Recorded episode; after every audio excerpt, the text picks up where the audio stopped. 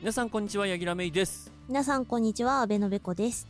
皆様の隙間時間にフラッと立ち寄る番組の窓でございますご。ざいます。はい。うん今回は、えーコラボ会ということでございましてね。ですね。はい。ああ言えばこういうから、沢良木さんに来ていただきまして、うん、コラボをしてございます。ございますよ。しているそうです。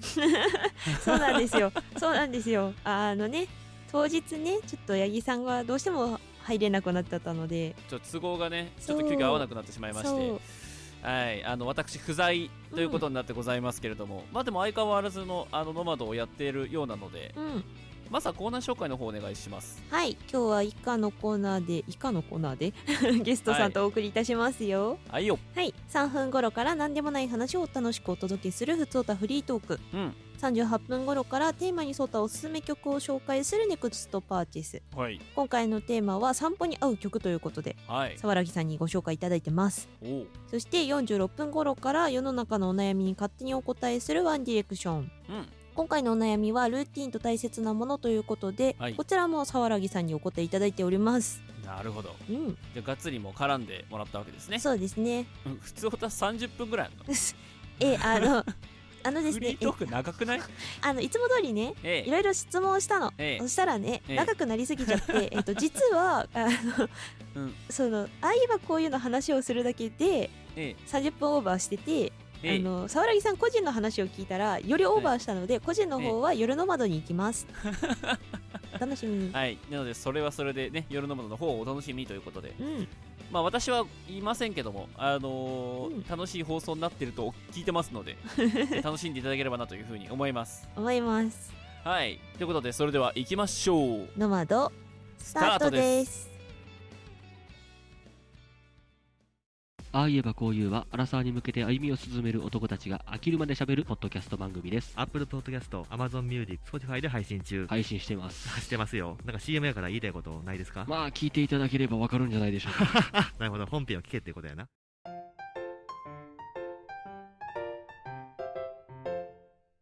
ノマド。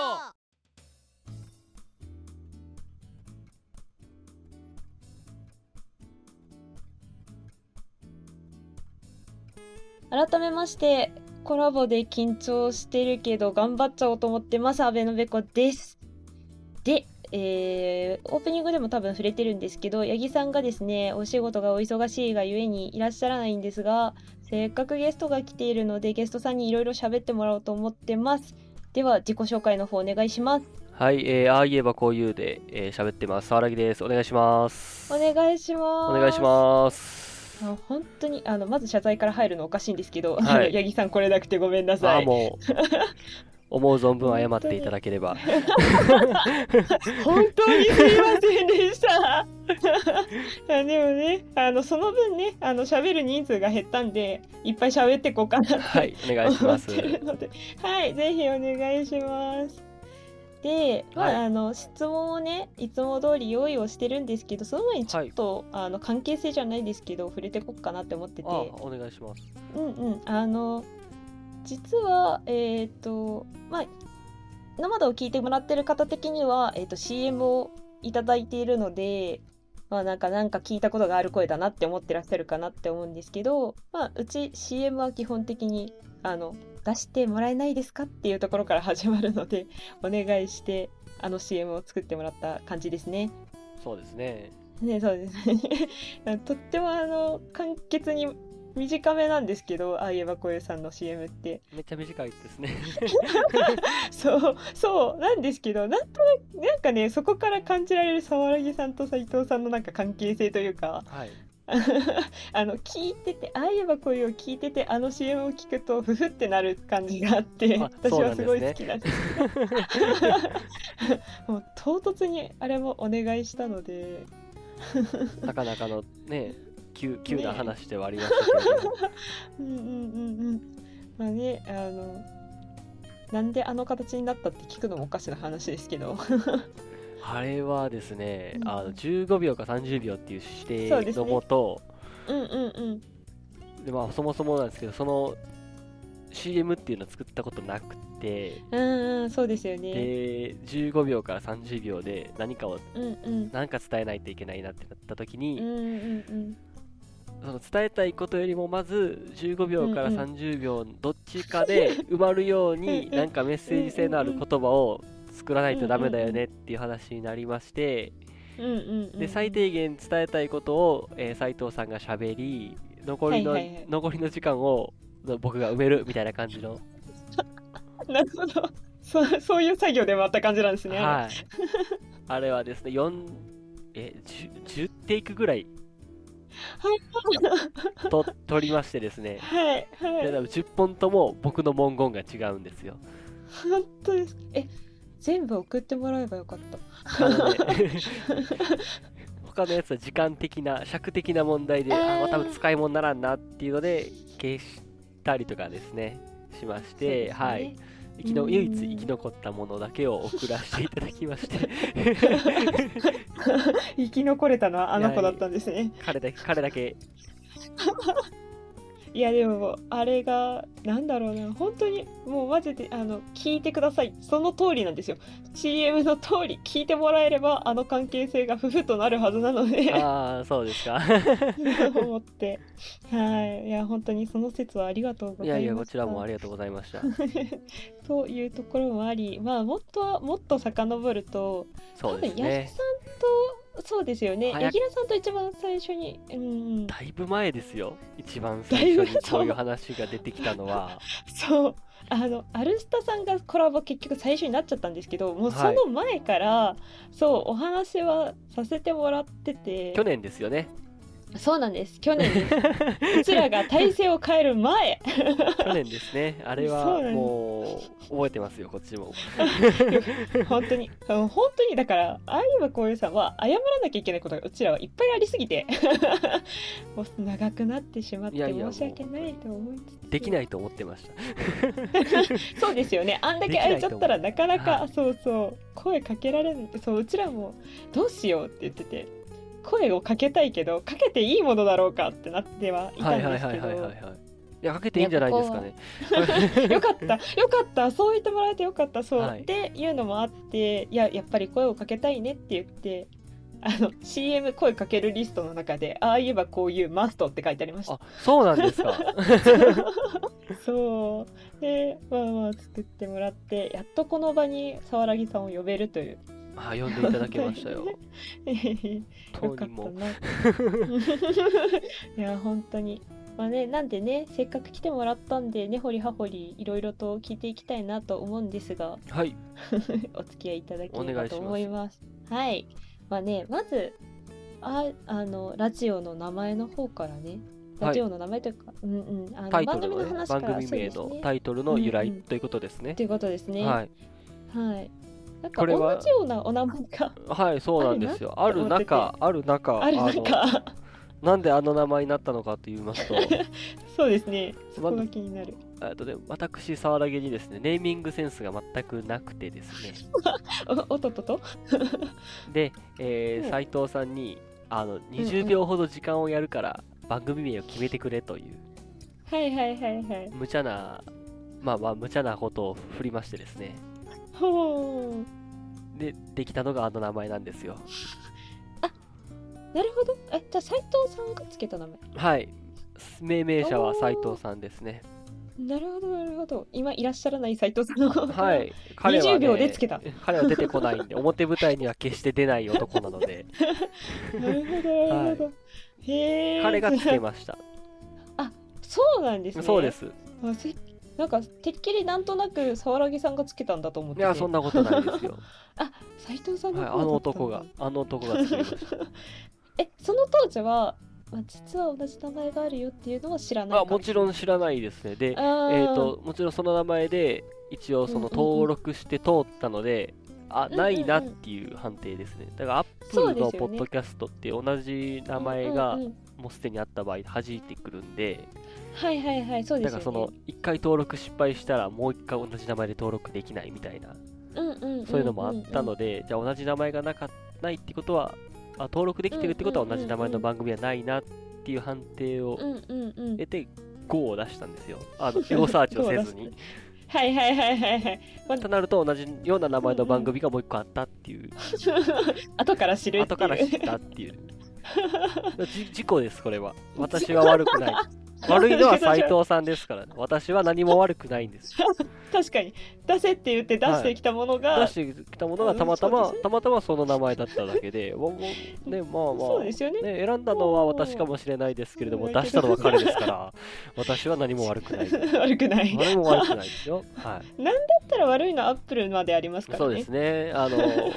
ね、あの漢字かひらがなかで判定を変えてしまったアップルサイドもそうね、やっぱりちょっと、良ちょくっないと反省の色を見せるぐらいのこと は平気必要なのかなっていうふうに思ってるんですけれども、 うんそうですよねなのであの今日聞いて調べる際はあのひらがなのものそうですね、まあ、どちら聞いていただいてもあんまりね、あそうですねの変わらないっちゃ変わらないんですけれど変も、わらないこういうものなんで すかこれないこともないんですよね。はいややっぱりなんとなくお互い気になるそうです ね。はい、では由来はね、なんかわ僕は分からないんですよ。あいつをね斉藤さんが問い詰めないとね。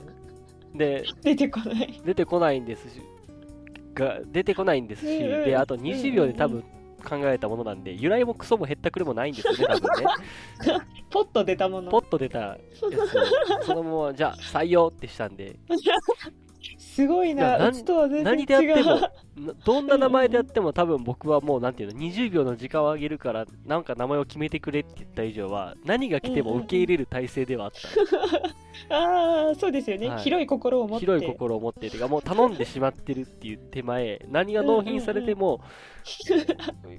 じゃあそれでいきましょうっていう以外はなかったんだよねよっぽどなんていうその、 なるほどなねるもう倫理観に反してる名前以外ほど、うんうんうんうんこちら受け入れるつもりだったのでだから由来は多分ないと思いますうんうんうん出たものでした出たものでしったていう箱を開ければあ今ありましたみたいな感じですね。はいはいはいはいなるほどなるほどうちとはなんかお違いでねすえそうですねこんな対極なことがああっていいのかっていう感じもしますけれどもあれでも悩んで結局出てくるものもなんかその場で出たものもうん馴染んでしまえば OK なんですよね。そうなんですよ ね結局ねそうであんまりそそう自分、まあ、我々の方の、まあ、うんうんう番ん組の、まあ、特徴ってわけでもないんですけどううんうんうんあの放送内であうんうのん番組名言うことないんで、あそっかはい、あれもう確かに。タイトルコールは全てあの別撮りなのでうんうんうんうんうん。なので、なんていうんですかね、 そこまでの思い入れも正直ないと言いますか。 あんまり言わないんで、実感がないんですよ。なるほどなはい、る放ほど。送内では、その番組タイトルは言わないんで。そうですよね。そうですよね。こういうコラボとかなって初めて、そうわであす。名前の前にちょっ。とうちはこつけるみたいな。ういう名前ですうんうんうん。なんかちょっと、ちょっと付箋を貼るぐらいの感じのあは あい軽さで軽さで使ってますよ。扱ってるって 面白いなやっぱなんか違うんですねものによそっうてでねねすね。違いますね。じゃあじゃああのポッと決まったそのラジオ名からはい。またちょっと変わってその名前をつけた斉藤さんとかそうですかあと編集はあ、別のはい。方がされてる別のねはい。ですよね。うんうん、っていうところのなんでその体制になったかとかまあなんかそもそも沢良さんと斉藤さんとそのさい隼人編集長でしたはっけ、い、そうですね。編集長って言ってますけど、編集してるの彼一人なので、 一だから人あの超はい、中 中小企業のなんか工場みたいな感じですよねだかはらいはいは工場いに一人しかいないからあいつが工場長だ彼みた女いな超そんな感じなるほどでなるすほどねうんうんうでんまあその3人のまあ関係ですよね、これはそうもうなんあですの端的に言いますと中学の時の、あの同じ部活の友達ですあ部活が一緒だったん部です活ねが一緒だったんです学校は違うんですけはいど、はい部活が一緒だったんですよあ学校は違って、はいあじゃあ大会とか練習試合で顔を合わせるメンツいやあの練習は一緒にするんですけど学校が違うっていあうーそのへー競技人口が少なかったりすると、うんまうんあ、あうんうのんたまにあることなんですけど、あそうですねそそううです近ね隣校と一緒に練習するみたいなでその練習はい会場がうちたまたまうちの学校だったみたいな感じですね、うんうんうんうんうんあーそこであじゃあもうなんか学校は違うけど、はいそれはもうなんか学校の人よりもそうです関わりよがあるという仲良か感ったじでですすよよねはいあーでそっからもうだから大人あれ初めそれが中学の時ですね。それが今から遡りますこと13年 前。あーそう中学生ってなるとそんだけかかるんですよね、はい時間が13年前に前ですね、あの、我々3人出会いましてですね。はいはいはい、はい、で、まあ、あの、その、隼人編集長と、そう、あと斉藤さんは幼稚園からの付き合いなので、ああそもそも、はい遡りますこと23年前です。すごい遡っていく、それより10へ年ー遅れること、私と合流いたしまして。はい、はいはいはい、はい。で、まあ、あの、まあ、中学卒業いたしまして、うんうんで、まあ、僕だけ学校が違うので、一回も同じクラスにならないまま。そうですよね、はい、でそうもなっちろんゃうん高ですよ校も違いますし、うんうんうんで、まあ、あの、大学も違いますし、うんうんうもちろん今、職場も違うので、うんうんそっか、い本当に部活の時のあの時そうのなん接です点あので3年間の接点だけで13年持ってる仲なんですよ。すごーい すごいあでもなんかなんですかねいな何か波長がっていうか仲良くなっちまえばそんなところは関係ないんですよね意外とそうですよね。どこがは一緒だったのかい、意外とねうんうんう、んそんな、あんまり気にならないというか、同じクラスになったことないとか、そのレベルでもないんですけど、学校すら違いますから。なんか確かにねすごい面白いなそうやって聞くと不思議な感じがするけど、ねでも自分に置き換えてみればそうですよね別に塾で一緒だったみたいな感覚ですもんね感覚そうです、そうで知す。的そにはう塾でしか知らないやつみたいな。やつ塾でしか知らないけ ど、なぜか大人になってもうんうんうん仲がいいやつみたいな。そんな、なんはか、いまあ、はい割と不思議ですよね。なんか、だいぶ結構珍しいんじゃないですかね、こういうのうんは。学校が違う。そもそもがうんうん同うんじ違う学校の人と同じ部活で一緒そうにで練すね習してっていうのが、それが、あうんうんうんの、まあ、まあ、イベント的な感じで、なんかうんうんうん3ヶ月に1回ぐらいそういう日があるとかじゃなくて、もう全ての練習が他の学校と一緒でみたいな、ってことなんですよね珍しいへ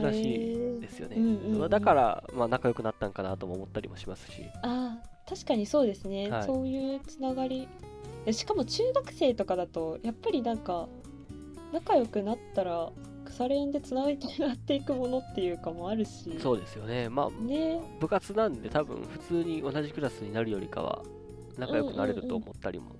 しますし、そうですね今思い返せばそうねそれは多分うんうん結構大事な要素だったんかなと思います、うんうんうんうんななんかそこからつながるものなんですけどじゃあそうやって出会って仲良かった3人が、なんでポッドキャストを始めるに至ったのかっていうとこまろをあそれは簡単な話ですよ私が無理やり誘ったからですよね、沢木さんが言い出しってそうですね言い出しっぺですよ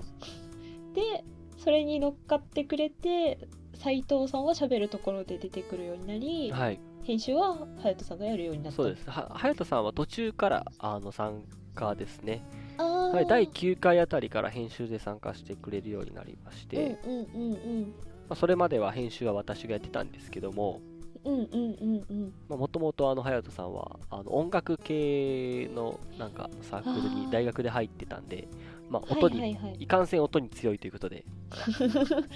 じゃあ入ってくれよと、白羽の矢を立てまして うんうんうんうん編集だけやってくれないかって言ったらなんかこう快諾していただけまして、ははい、ーで俺は断られると思ってたんです最初はあそうなんですねあ無理だろうなダメ元で試し試しにお願いしてみたらうんうん OK もらえたんで、お言葉に甘えて2年間あーすごい2年間甘え続けていますこれからも甘え続けるつもりです、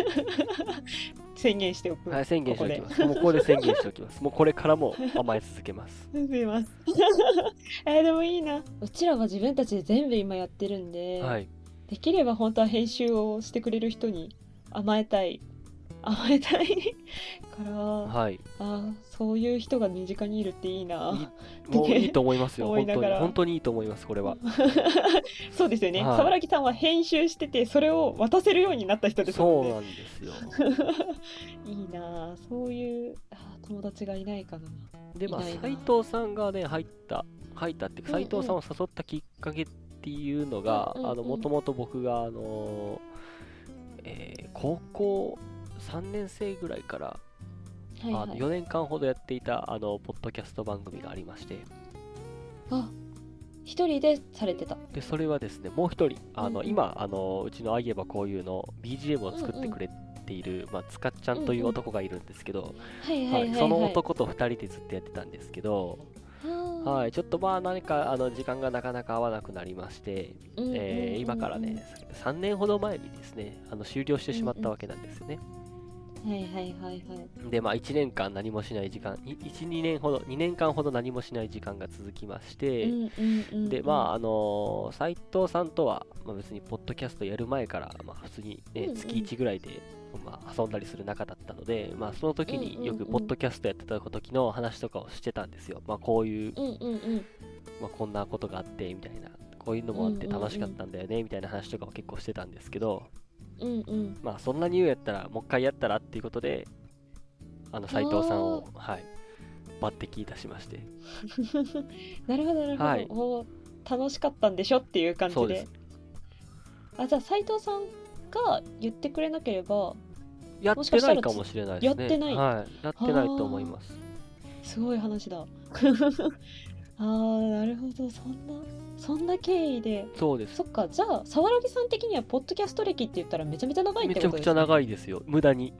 無駄に無駄にじゃない無駄にじゃない別にこんなの長くても何の自慢にもならないの にこういうのだけ長いっていうこのポッドキャスト歴ってへいーうこのねあのリアルの友達には一人ずつも自慢できないこの肩書きだけ長いっていう ねこの何も何も強みがない っていう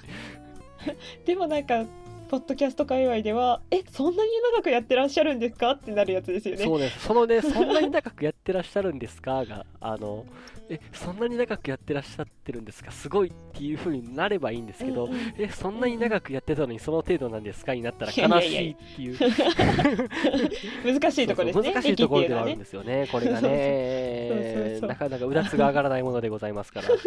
ねいやでも私はずっと聞くたびにクスクス笑ってて、ああ、そうですか職。場で聞くそう職場で聞くとはい。あゆまさんもクスクス笑っちゃうから周りに白い目で見られるから、あー本当に気をつけて聞かなきゃいけないんですけども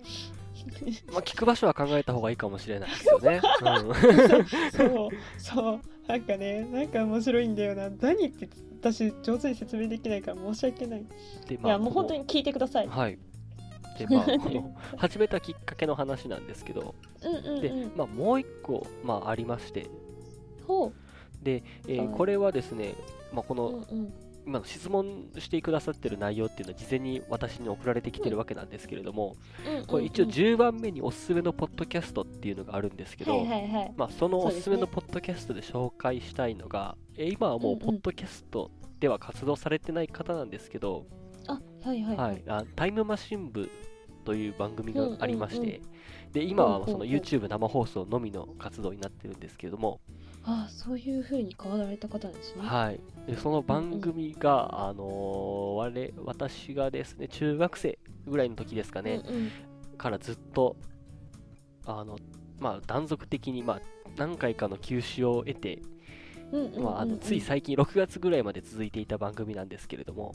うんうんうんはいでまあ、そのタイムマシン部っていうのがあのまず一つ叩き台としてありましてね、はいはいまはあ、いそのタイムマシン部に憧れてあの最初は始めたんですその今の番組の前、うんうんうんまあ、その私沢良木がですねそのポッドキャストっていう世界に飛び込んだのは飛び込んだきっかけになった番組がそのタイムマシン部という番組です。あーへえ。これがあって自分も撮ってみ撮たっいてみみたたいいな。なということで、うんうんえうんーまあだから第1期ですよね、その今の番組が始まる前、あの沢良 うんうんう木ん第1期、もう当時は沢良木っていう名前ですらなかったんですけれども、違う名前だったんです、違ね。う名前だったんですけれども、その 時うんうんそのまあ第シーズン1がですね、あシーのズン1やりまありまして、でそれが、うんうんうんまあ、シーズン1終わりまして、うんうんうん。でえーっとね、まあ、ちょうどコロナがあ流行り始めた頃ぐらいに、はいはい。で、まあ、長らくあの、うんお休みになっていたタイムマシン部が、あのうんうんうんうん突如再度始まったんですよ。ああ。そこは、ははいいはい、コロナ期に。でタイムマシン部のラジオという名前で帰ってきまして、うんうんうん。で、うんえーまあ、その時にあのその放送内でなんか今ちょうどアンカーっていうすごく便利なアプリがありましてみたいな話が出てたので、あそういうの使ったら簡単にできるんだっでもそれまではなんうんうんかあの、ね、ブログサービスに登録してそこから RSS を出してアップルに送りつけはいはていっていうのがあったわけじゃないですかはいはいはいはい。めんどくさい時期めんどくい。さい時期があったんですよ ねでそれではなく普通にねもうそうんうのんスマホ一つあればポッドキャストが取れる時代になった手軽さもあり、うんうんちょっとポッドキャストを再びねあのやりましたっていう放送回を聞きましてう んうん。これだってなって確かにこれだってなりましてであの、うんうんうちょっんと。自分の中でポッドキャストをもう一度やりたいっていう熱が再燃してきたっていうのもあるんですようんうんうんうん。なのでねそっかはい、タイムマシン部はあの、まあ、私とはもう切れないあものーにはなっルーてツは本当にそこにある感じなんですねそこにありますね1回目のスタートも2回目のスタートもまさかきっかけが同じとは思わなかったあでもやっぱり好きだからこそそれが盛り上がると自分も盛り上がるというか そうなんですよつられる感じはありますよね。わ、かるななんかライブとか行くと音楽やりたいなっていうか歌歌いたいみたいになるのと一緒でなんかこの人たちがやってるはいってなると確かに自分もなんかやりたくなるのはすごいわかります。もう一回やりたいなってなるまあねうんどうなるかわからんけどもう一度やりたいっていうのになりまして、で当時とやっぱり違う今の今の環境が違うっていうのは、やっぱもうそのツイッターっていう存在はやっぱでかいですねうんうん、あーそっかその当時はそうですよねそんなそうですねツイッターもこんな感じの使われ方してない時期ですもんね。流行ってたっていうかみんなは持ってるのは持ってるけど、うんで企業アカウントとか、まあ、たちょうどなんか出始めですよねタニタさはいんはいはがいすごいなんかあのバズってた頃はいはいはい はい。わかりますわあれぐらかりいまのす。頃です あれぐらいのうんう頃んうんにまああの第1期シーズン1みたいな、でなうんん、シーズン1が。 なんだシーズン0っていうのもありまして私のそのほうポッドキャストの中学生の時なんですけどうんうんシーズン0っていう時も一応ツイッターはあったんですけどあの芸能人はなんかあの IKKO さんしか登録してない頃みたいなすごい、すごい懐かしい黎感じ。明期ですよ黎明期もね黎だから明その期。時なんでツイッターを活用してあの自分の作ってるものを広く世に知らしめるっていう考え方はなかうんうっんうんたんですよ、でそうですね。はい、でシーズン1の時もなんかあのまあちょうどソチオリンピックぐらいかなみたいな時もそんなうんうんうにんそのツイッターを使って自分の持ってるものをみたいなハッシュタグうんうをんうんうん自分が自分のハッシュタグを作ってっていうことはなかったのでうんうんはういんうんまあよりないですね。ポッでしかもポッドキャスト自体のハードルも高かったので3うん人いるの、うんうん。なんでそこまで流行ってなかったりでまあ何人聞いてるかわからない状態だったのが今急に感環境がガラッと変わった感じが して、そうですよね。沙織さん的にはもう歴史を見てきた感じですもんね。そうですね全部の歴史を見てきたとは思いませんけどうんうんうん。だいぶなんかそうですよね、はいうちらのなんか年代って本当にコロナから始めた人が多いからそうですよね、まあ、その前のポッドキャストですよこれ はすごいポッドキャストジュースっていうサービスが昔あったとかそんな話とかもできますからねあーすごいえなもうこれ話し出すと長くなるんでまた今度話を伺いにで行っすたよ方ねがいこいれ気が勝し手てきに長たくなりますよ ねやめましょうかこのそうで話すよね次の質問言ってもらっていいですかねそうですねそうですね でもそう考えると目指してるところとかルーツとかはもうタイムマシンそうなんですねタイムマシン部さんです完全さにんその中に出てくる、あの白井亮さんという男がいるんですけれども、うんうんうんうん僕と僕からあのちょうどえと一回り上の人なんですけれどもあ、ーはい、はいはいはいはいああいう人にそうああいうなりたいものを作りたいなっていうのを感じですねだからその学生の時もそんなにその、うんうんえークラスの中心にいるような感じの人でもなくその私生うんうんうん活とかも、まあ、うまいこと言ってるような感じでもないうんうんうんことをネタにししてたりとかしてたんですけども、うんうんうんうんなんかそういうなんか、うーんまあ、世に出さ出さなかったりその自分の中に留めておけば、まあ、ただただ負うんのうんうんイメージになってしまうことを笑いに昇華してしまうっていうところがはいはいやっぱり、あやっぱこういうこういうのがやっぱり面白いんだろうなっていうふうにあー思うようになりましてあ自分もそういうふうなものを作れたらなっていうのでやったりとかしてますね、うんうんうんそれが今のああ言えばこういうの本当に原型なんですねそうですね原型で最初はこう本当にコピーから始めるんで、うんうんまあそのまあああ言えばこういうの前の前の番組だったり前の番組だったりとかもまあその喋り方とかも真似し、まあどうしてもはないんかはいはいはい真似してしまうじゃないですか最初わかりますわかります、ね寄ってきます、はい、で今でこそ自然にあの喋れてるんですけど、その一番最初にもう中学生ぐらいの時に、あのじゃあポッドキャストタイマー新聞っていうものがあるからそれの真似をしようみたいな感じで、あのインターネットの海に音源を投げていた頃はあうんうんうのんちょうど聞いてたのがあのう FM ん番組なんですけど、はいはいあのえースクール・オブ・ロックとか聞いてたんですよ。ああはいはいはいはいはいはいでその時のあの、まあ、校長ううんんまあ、遠山校長とか八代教頭とか、はいはいあの世代なんですけど、はいはい標準語じゃないですか、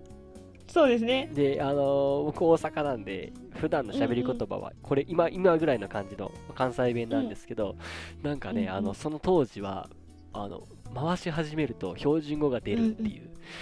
はあやっぱ聞いてるものに聞い影てる響もされのにてるか影響らされたり なんかを表現させないと喋れなかったんですよ、うんうんうん今はそんそういうことなくなったんですけどはいはいはいもうなんか電話出る感覚ですよねそうですね人前に出す喋りだから、おかん急に声変わるなぐらいの沢木さんは標準語になるっていうのがそうです昔はあったそう昔はあったんですけど、まあ、そういったものを、ねまあ、芸人さんとか、あのそういったものを一応その、えー聞いてあこういう風に話を作ってるんだなとか、この人はこんな感うんじ、うんうんこういうなんこういうところに伏線を張ってるんだなっていうのとかもまあいろいろちょっとかいつまみながら今に至るみたいな感じですね。ああそうなんですねあのじゃあ今だいぶそのなんだろう素手っていうかはい、あまり作りすぎずに収録に臨めるなった今はい、収録前にルーティーンとかって作ってたりしますかもうなんかそうなってくるともう特なにいルーでティンすねもうこうなってくると。なりますよねないですね昔はあったんですうんようんうん本当に今の番組の前の番組はあ うんうのん100円ローソンにあうんうのんチェリオの600ミリのでっかいペットボトルが売ってたんですけど はいはいはいはいそれを買うっていうのがなん かなんかそれが欲しいみたいなそれとブラックサンダーを買って収録に臨むみたいなそんなんはありましたけどねへえもう今はそんなことをしなくなて何もせずただただあのひたすら斎藤さん家に行ってうんうんうんであのあ準備しそってかそ喋ってみたいな感じですねはいはいそっかなかなかいないあれですよね対面収録型ですよねそうなんですその対面収録が減ってるっていうのは、まあ、まあ時代の流れもあったり、うんうんななんだったらその対面じゃなくて遠隔の人とも、まあ、番組を作れるようになったっていうのもやっぱでかいんですけど、うんうんそうです僕は対面でやりたいですし、うん、うん、対面じゃないと別に続ける意味もないなって思ってたりもするんで、あーはい、そこはこだわりじゃないですけどいや、うんうんそういうのはありますね。わかりますうちも対面でそうやっぱり周りはコロナから始めてる人が多いんで遠隔多いんですよねリモート、はい、だけどやっぱり対面の方が喋りやすいしそうなんですよね。そこなんですよ。対面の方が間とか空気とか、うんうんうんまあ、相手の表情を見ながら喋ることにより、あこの話は跳ねてるんだなとかそんなんがわかるんで、うんうんうんうんそうそうそはいうわかります今ねあの私は久々にダラダラ続けてしまって大丈夫かなって思いながら撮ってま すけどすごい楽しいからまあまあ私いいんじゃはないです話かを続けたいんですけどそうそうまああの決まってて決まってないような台本で進んでますがあーなんかやっと対面のひで収録してる人と話ができてるのであそうなんですかえそうそうそう そういやなんかやっぱり対面あのアルスタさんは時々対面で撮ってるかなでもでもやっぱりみんなやっぱ遠隔ではい撮ってて、対面はいいけど難しいよねみたいなああのー集まるタイミングとかがあるからって言われちゃうんですけーど対面の方が楽ですけどねねオンラインってすごく難しいなっていうのが、そううんうんあうんうん一応そのは、あのああ言えばこういうもう、あうのまあ、ちょうどあの始めたての頃うんうんうんうんにちょっと、あの感染者が爆増してますみたいになったんで、うんうん一応なん5回分だけオンラインで撮ったんですけどはいはいはいはいまあ難しかったんですよわかりま今すまで対面で撮ってたんでそのうん間うんうんがまず合わないでうんうんはい相づちのタイミングが合わないはいはいはいかぶるそう同じタイミングで喋り出すっていうのがあってあこれちょっとしんどいなってなってここれだったらもうずっとオンラインでやらなきゃいけないんだったらやめた方がいいかもなぐらいまで考えちゃいましたねはいはい。わわかります。なんか長らくずっとあのなんだろうな対面で喋ってたのが長かったからこそはい、そっちに切り替えって本当難しいですよね。難しいんですよね。あと、やる気も出ないんです よね。あの自分のそのうんうんうんテリトリーから出ないんで、うんうんうんうん。なんかその非あ日常じゃないですけど、まあ、はいはい斉藤さんは斉藤さん力出てないですけど、僕はその、うんうんなんていうんですかね、今まで自分の家とかで撮ったことがないんで、うんうんうんうん。それこそ本当にあの夜中の公園にマイク あのレコーダーだけ持って行って2人であのベンチで座りながら撮ったとかそんなものも過去にはありましたよはいはいはいではいはそいうそんな感じで撮ってたんでちょっとその外に出るうんうんみたいな感じのものが一つ自分の中でスイッチを入れるものになってるんでなおのことオンラインがね合わないんですよわかります。あそれは私今日来てないですけど八木さんが言ってて、はいやっぱリモートで撮るとなんか気合が入らなそいうから入らないんですよねそうそうそうなんかなんかあのメリハリのない話になっちゃったりとかしそうなんてです特にフリートークとかそう家でねなんかあの寝ながら喋ってるみたいになっちゃうんですよねどうしてそもうそねうそうそうそうそうわかりますあーなんかこれを共有できるのすごいありがたいかも 今までいなかったからあーまたなんかこういうあるあるトークはもっとなんかしたいんで また話をしてくだまさいたはい ということで、えー長々と聞いちゃいましたがあのぜひ聞いてもらえ本編の方 をはい聞いてもらえればあなりがととうご思ざいいま。ますすということで、えーはいフリートーク質問のコーナーでした。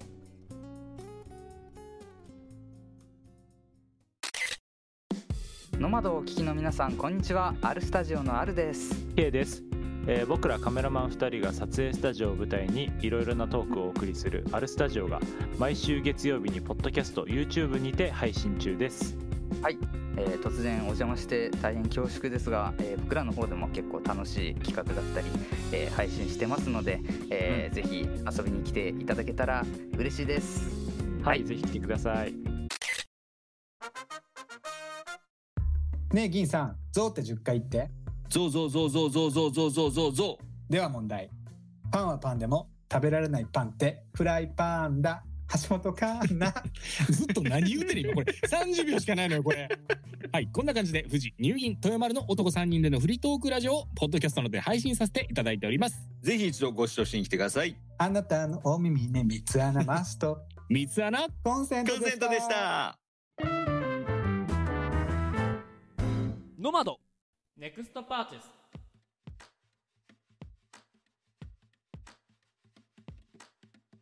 毎回テーマに合わせた、えーおすすめの曲を1曲紹介するネクストパーティス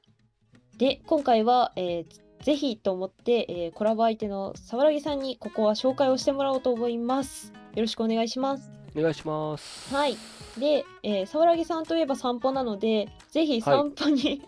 合う曲を紹介してもらおうかなとはい、え思いますー、散歩に合う曲ですうね、んえーでは、えー紹介させていただきますぜひお願いしますえーくるりの、うんえーワンダーフォーゲル」ですはい私これ知らなくってあの教えてもらって急いで聞きに行って知らなかったです かあー知ならるなほかどったんでなすよるほどそう申し訳ない知らなくってでも聞いて今からだいたい20年ほど前に出た曲なんでそっかだいぶあれなんですけどもだいぶ古い曲っちゃ古い曲なんうんですうんけども、うんうんいやでもねあの YouTube 探してもらえばあのライブ音源も 落ちてて、そうそうそうあの CD 音源の方もねあの CD 音源っていうかちゃんとした音源の方も両方聞かせてもらってめちゃめちゃいいなって思ってこれですよまあでも基本的に僕はあのー散歩の時音楽聴いたりとかあんまりしないんですけども、うんあそっかうんしない派なんですねはいしない派なんですけども、うんうんあの聞くならこれかなみたいな感じですねはいはいはいはい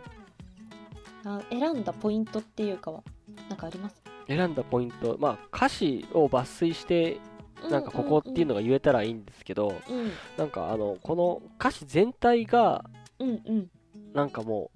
うなんかどこを切り抜こうかなっていうちょっと迷うぐらいうんうんなんかちょうど歩くにはちょうどいいかなって思いますうんうんうんうんうんうんそうですねそうですね本当に頭から本当につま先まで全部、うん全部美味しい全部全部でそのなんかそのメロディーとかそのなんていううんなんかねあの音楽の感じとかもうんなんかあまり僕音楽詳しくないんであれですけ どそうです曲のねあの感じとかもうんうんうんテンポとかもなんかちょうどいいんじゃないのかなと思います。そうですねなんかすごいゆそうなんか私最初散歩っていうとどっちが来るんだろうと思っててすごいテンポのいい曲が来るのかすごいゆったりした曲も可能性はあるなって思ってたんですよそうですね。なんか盛り上がりすぎちゃうよりか散歩っていうとねやっぱ長く歩ぶらぶら歩くイメージがあるんでそうって思ってたんですけどこの「ワンダーフォーゲル」聞いてなんだろうテンポっていうか速さ自体は結構いいテンポ、まあ、速はそうですサクサクサクサクいく感じなんですけそうどそう、はい。そうですよね。でもなんかすごいなんだろう曲調的には、まあ、ぶち上げるような曲ではなくって散歩の邪魔にはならないけどなんか楽しく歩いていけそうなと淡々とそう歩く感じそうでそうす。どちらかというと。ねあの移すご動い移動って感じですよね。うん多分うんうんうどんっちかというと長い距離を歩くみたいな。うんうんうんうんそうそうなんか盛り上がりがめちゃめちゃある曲ではないけれどそうそうそうなんか BGM としてとても確かにいいなと思ってそうなんかループで聴いてても苦にならないしそうですね。うん まあ最後なんかあの終わるんだか終わらないんだかみたいな終わり方するんで、 まあ余計そうなんでしょうけど。そそうかもしれない確かにそこはあるかもしれないなんかねそれがねやっぱ散歩は長く歩くからそうそうこのまあ曲僕の散歩がすごく長い距離歩くっていうのもそうですよねはい一つとしてあるんだなと思ったりもしますしいつもな何キロぐらい歩かれるんでしたっけ5キロ5キロからですね散歩は5キロから5キロから です5キロまでは散歩として私は認めてないですからちょっとそこまで5キロからですちょっとそこまで2キロはちょっとそこまでの距離ですね絶対いろんな人から突っ込まれますよねそれ2駅ぐらいですよ2キロってだって2駅ですよあー2キロって あでも2駅なんてだってもうちょっとそこまでじゃないですか ちょっともう自歩こうかな転車があったらもう15分ぐらいで行けて帰っうんうんてうんなんだろうあともうちょっと足せば帰ってこれる距離 はいはいはい それはちょっとなんかあのあか明らかにちょっとなんか短すぎないかということで、散まあ、歩と5いキう、ロが欲しい5キロは欲しい往復10キロ ですよはいはい行って帰ってくる行って帰って往復10キロ散歩するときは目的地は決めてないんですか、決めてない時もありますうんうん、この道をとりあえず俺は歩きたいんだっていう時もあるんでうんうんうん うんもうひたすらに歩いてはひいく、たすら歩い てでまあ気が気が向いたところでなんか電車なりバスなりなんなり使って家に帰るみたいなああもうはい本当に歩くのが目的の、歩くのがもう帰り道も歩く時もあれば歩かん時もあるんですけどもうなんだななんていうんですかねその目的地がない場合はうんうんうんうんあのゴールがないんで確かに行って帰ってくることができないんです よ歩く切って終わりみたいな はいはいはいああ満足みたいな感満じ足で、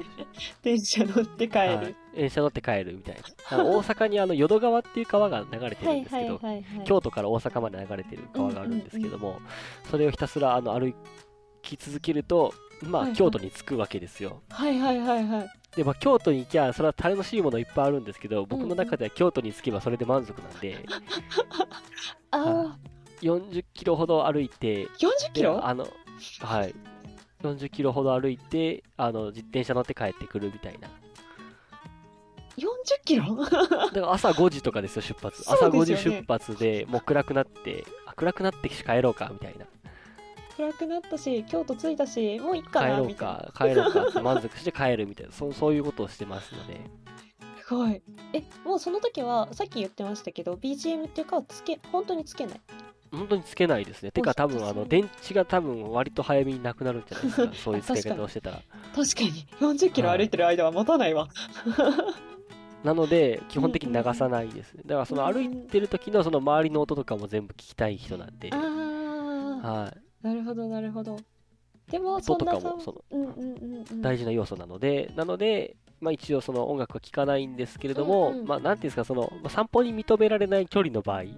5キロとか。 5キロとか今ね2キロとかちょっとなんかあの近所のスーパーにちょっと買い物うんうんうん行くのに、まあわざわざ自転車じゃなくて歩いてい行こうかこな。うかなっていう気分の時に、まあ、たまに音楽聴いたりするんでその時うんうはんこういうのを聴きますよっていうのでおすすめさせていたはだきいまはしいた、はい。じゃあ一般の人から見たら散歩にはめちゃめちゃいい曲だと思うの でいい曲だと思います。すごくいいと思います。おすすめです、本 当に。あの、5キロ、 5キロは何ねキロ以上とか、なんかわけのわからん言うてる人の言ってることなんて、もう一旦置いとい置いてて、自分が散歩行くんやったらこれ聞いてくださいよっていうことですよ。うんうんうん、なるほどなるほどめっちゃ面白いな そうかであのもう本当にあでも本当に私も聞いてなんか淡々と歩くにはもってこいな曲だなと思ったので、ぜひ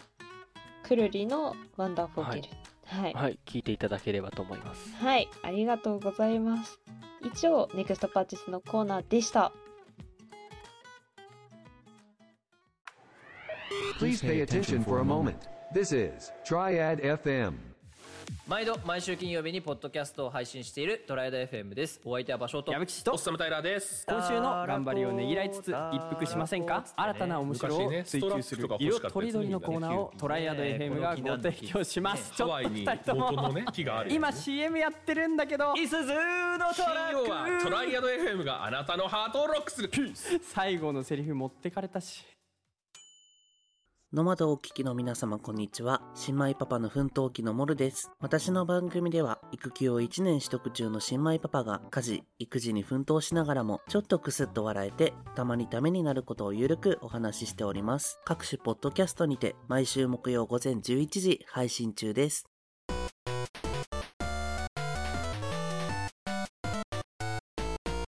ノマドワンディレクション私たちが勝手にお悩みを勝手にお答えしていくお悩み解決コーナーとなってますでここのコーナーもさわらぎさんにお付き合いいただきたいと思いますお願いしますお願い します。はいでさわらぎさんのところもねあの普通おたが来てお悩み時々解決というか、ね解決してるんだかしてないんだかって感じですけど。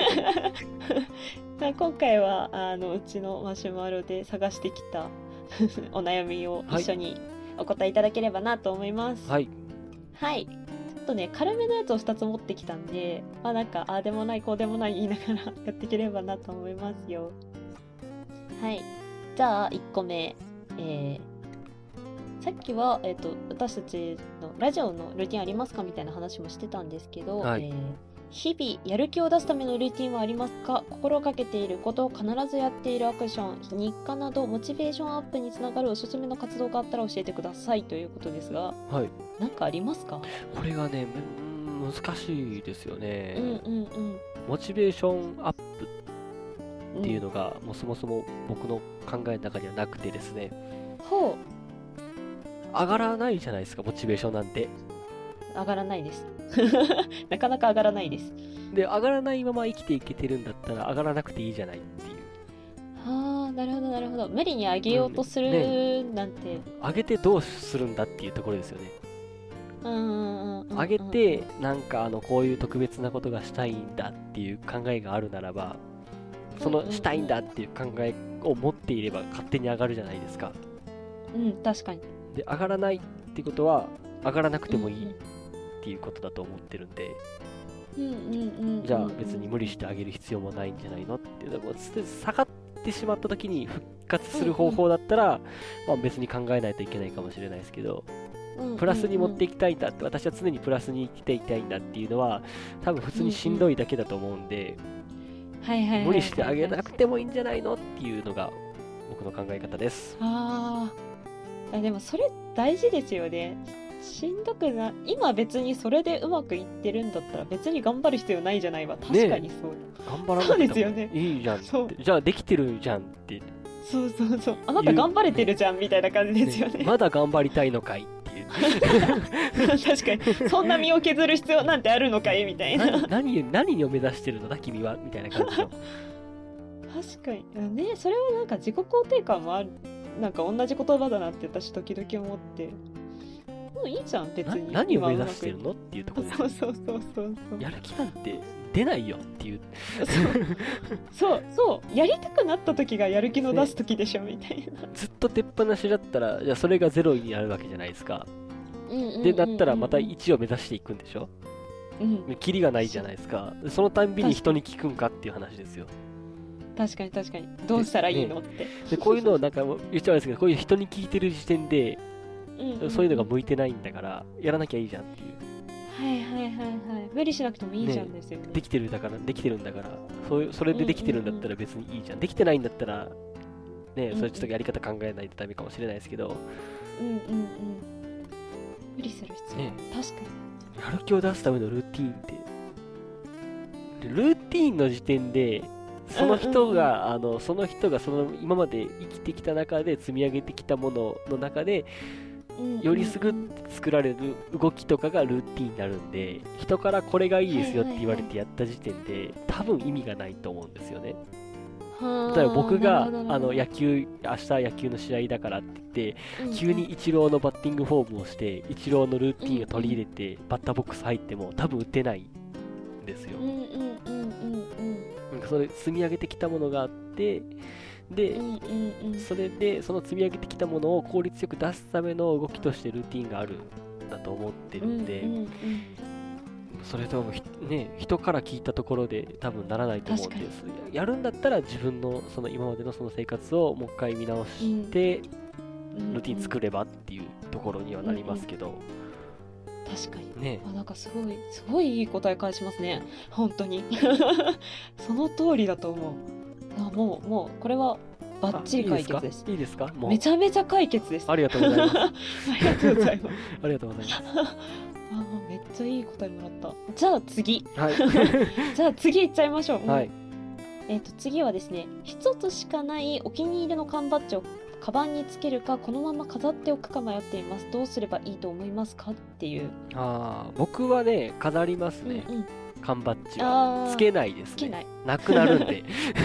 缶バッジってそねうなくなるんですなんか気がつきゃいないんですよねあれカバンのここにいたはずなのになんかね3週間ぐらい経ってカバンを見直した時にいるはずのやつがいないんですよそうそうそうそうわかりますなんかああいうキーホルダーとか本当にお気に入りのものつけとくと危ないですよね危ないんですよなくなるんで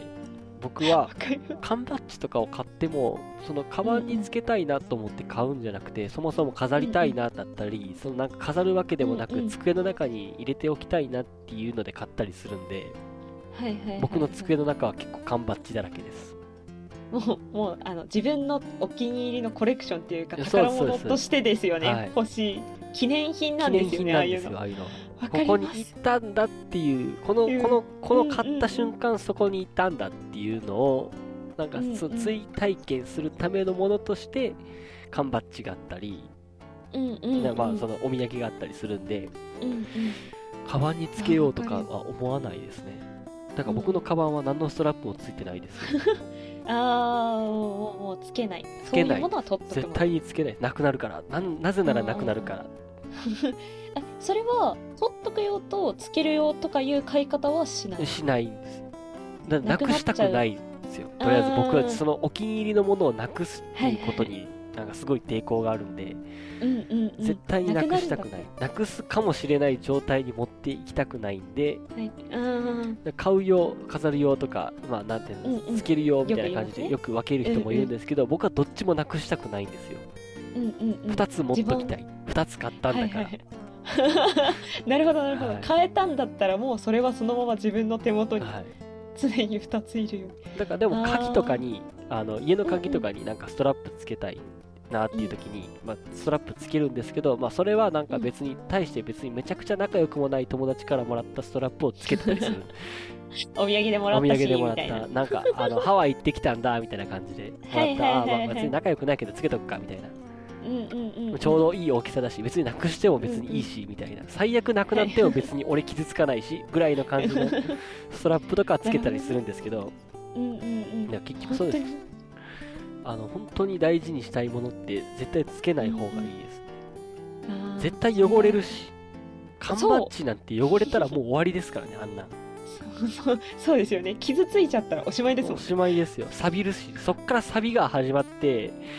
なぜかいつの間にかね侵食されて裏側がねあのなんか鉄錆びのなんか茶色いなんか汚いみたいになってでその缶バッジを刺してるところの穴の周りがなんかそっちにも鉄錆びが映って、なんか結局カバンも汚れるみたいななんかうんうんうん見えてるんでうんうんうんうん僕はなしですねもうせっかく買ったなら綺麗な状態で取っておきなさいよと、そうですねお気に入りならいうのがお気に入りならなおのことっていう言ったところでしょうか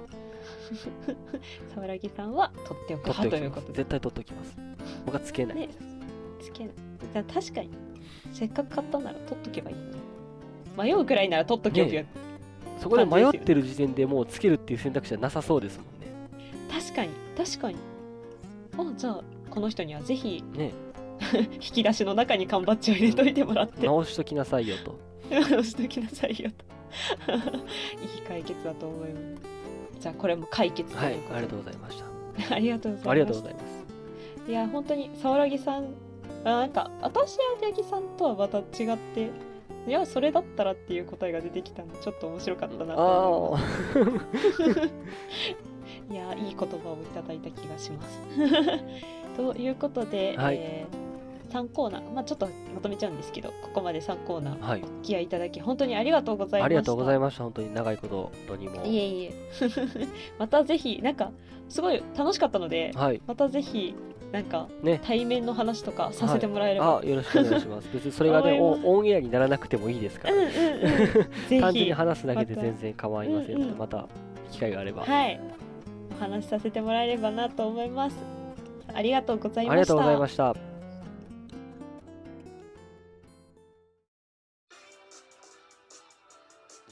2020年に起こったスプーン革命これ何だったっけな1997年が京都議定書だからあカズカメ FM だ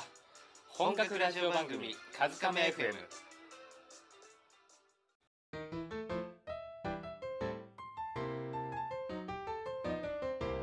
ノマド